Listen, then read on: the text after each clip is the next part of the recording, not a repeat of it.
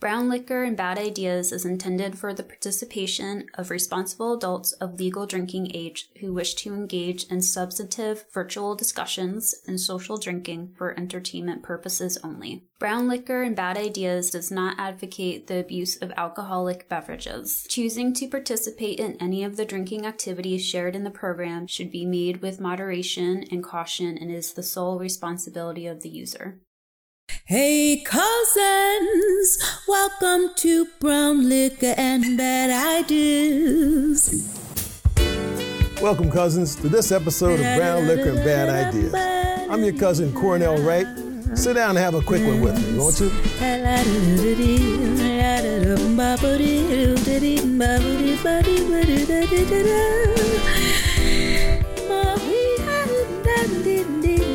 Today we're going to talk about COVID. So you say, what is COVID? Well, COVID is the organization that's come together as a, as an, as an org, as a portion of the World Health Organization. You've heard them talk about the W H O. They look at the global health c- climate, the community, try to make recommendations and those sorts of things, right? So they're putting together COVID, and at this taping, there are one hundred seventy-two countries in the world who've signed on to be a part of COVID. Certainly those, some of those countries are developing nations that don't have very many resources, a number of them the upper resource nations that are developing. And so what's the idea behind that? The idea behind that, if the world is sharing their global information regarding coming up with vaccines for COVID, for COVID nineteen, isn't that a good idea that there's going to be equitable access and distribution of that much needed vaccine? You got me on that?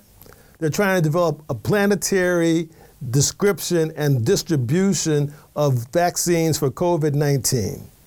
I'll drink to that. Now, unfortunately, our country has decided not to be one of the one hundred seventy-two nations signing on to support that. The reason for our not supporting that was given two reasons. One, it would limit our flexibility in regards to our development of, development of a vaccine. Okay. And the second is that the W H O, the World Health Organization, is too China-centric in regards to what they're doing. I'm not quite sure what that means, but we'll come back to that in just a moment. So for those two reasons, we're not going to sign on to be a part of the world's discussion and the world's attempt to have a discovery of a, of a vaccine for COVID nineteen, which we're still being impacted by. Don't think that because we're now talking about it, people aren't still being impacted by it and still dying from it. Ladies and gentlemen, talking to some of the doctors I know, remember Ebola?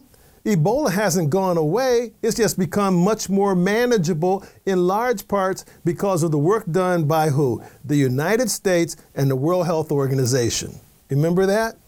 It's in a controlled environment. We understand how to address it, we understand how to get it, everybody has the protocols. When something happens, the World Health Organization and the United States and others come in to take care of it, minimize it, and kind of prevent it from spreading around the world. So now we have a situation in which the rest of the world is buying into this, and they're working together to try to come up with what is the vaccine and the way in which the vaccine can be distributed equitably to those critical populations in order to try to what? Minimize the exposure so the entire planet can get better. The entire planet, because unless you start having no travel by anyone from anywhere else, including, think about it, our respective states and our respective towns, one to the other, it can still be spread, right? Aren't we all experiencing that? Haven't we learned those lessons throughout this year? Okay, so now you look at it and here we are. So let's look at this whole thing. So from my minimal understanding, I don't understand the science, but from what I've heard, looking at vaccines, there are different ways of attacking the virus. Look at it like trying to put out a campfire, right?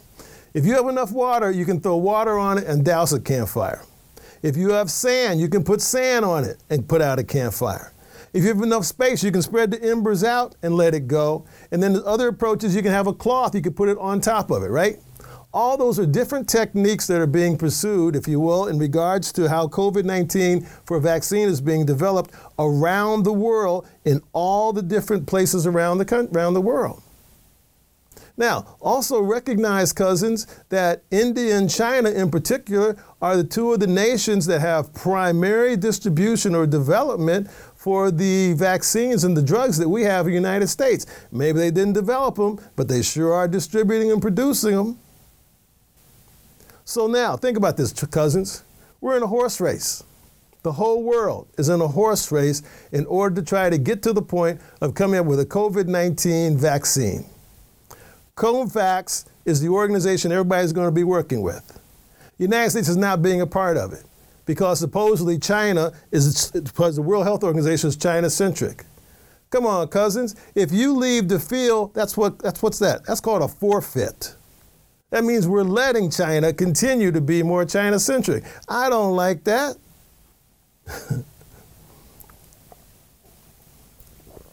That's forfeiting. So let's look at another side. So United States, so we're the first ones to come up with a vaccine. What does that mean? Are we going to give it to the rest of the world? Or are we going to charge them for it? Or are we going to hold them hostage? What scenario plays out that the United States is better off as a result of that if we come up with the vaccine first? What about if the rest of the world wins with all the resources of all the different labs and capabilities that they're working with? What does that say?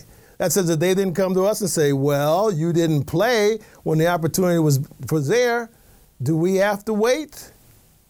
And then, cousins, let's go to another question. Just because you come up with vaccine A, it may not be as good as vaccine B. It may have more side effects. It may cost more money. It may be diff- more difficult to produce. It may be a harder way of taking it. You follow me on that? So in order to get to the best decision for a global issue, shouldn't we all be working together to make that happen? All I'm saying, cousins, is this. If you got a horse race and there are seven horses in the race and you can put money on all the horses, don't you want to cover your bet as opposed to only having one because you don't know whether your horse is the favorite or not? You don't know, cousins. Let's cover our bet. Talk to you, talk to your Congress people, talk to your senators and say, hey, I might have missed this with all the other things we got going on. We got a lot of things going on around this. You might have missed what, that's what I do as your people's lobbyist. We bring you some information you may not have heard before, but something we need to be paying attention to it and try to do something about. That's this episode of Brown Liquor and Bad Ideas. Thank you for joining me. You take care of yourselves. Keep wearing your masks, and we'll see you sometime soon because I care about you. We are the people. We are the people. Down, baby. Welcome to the show.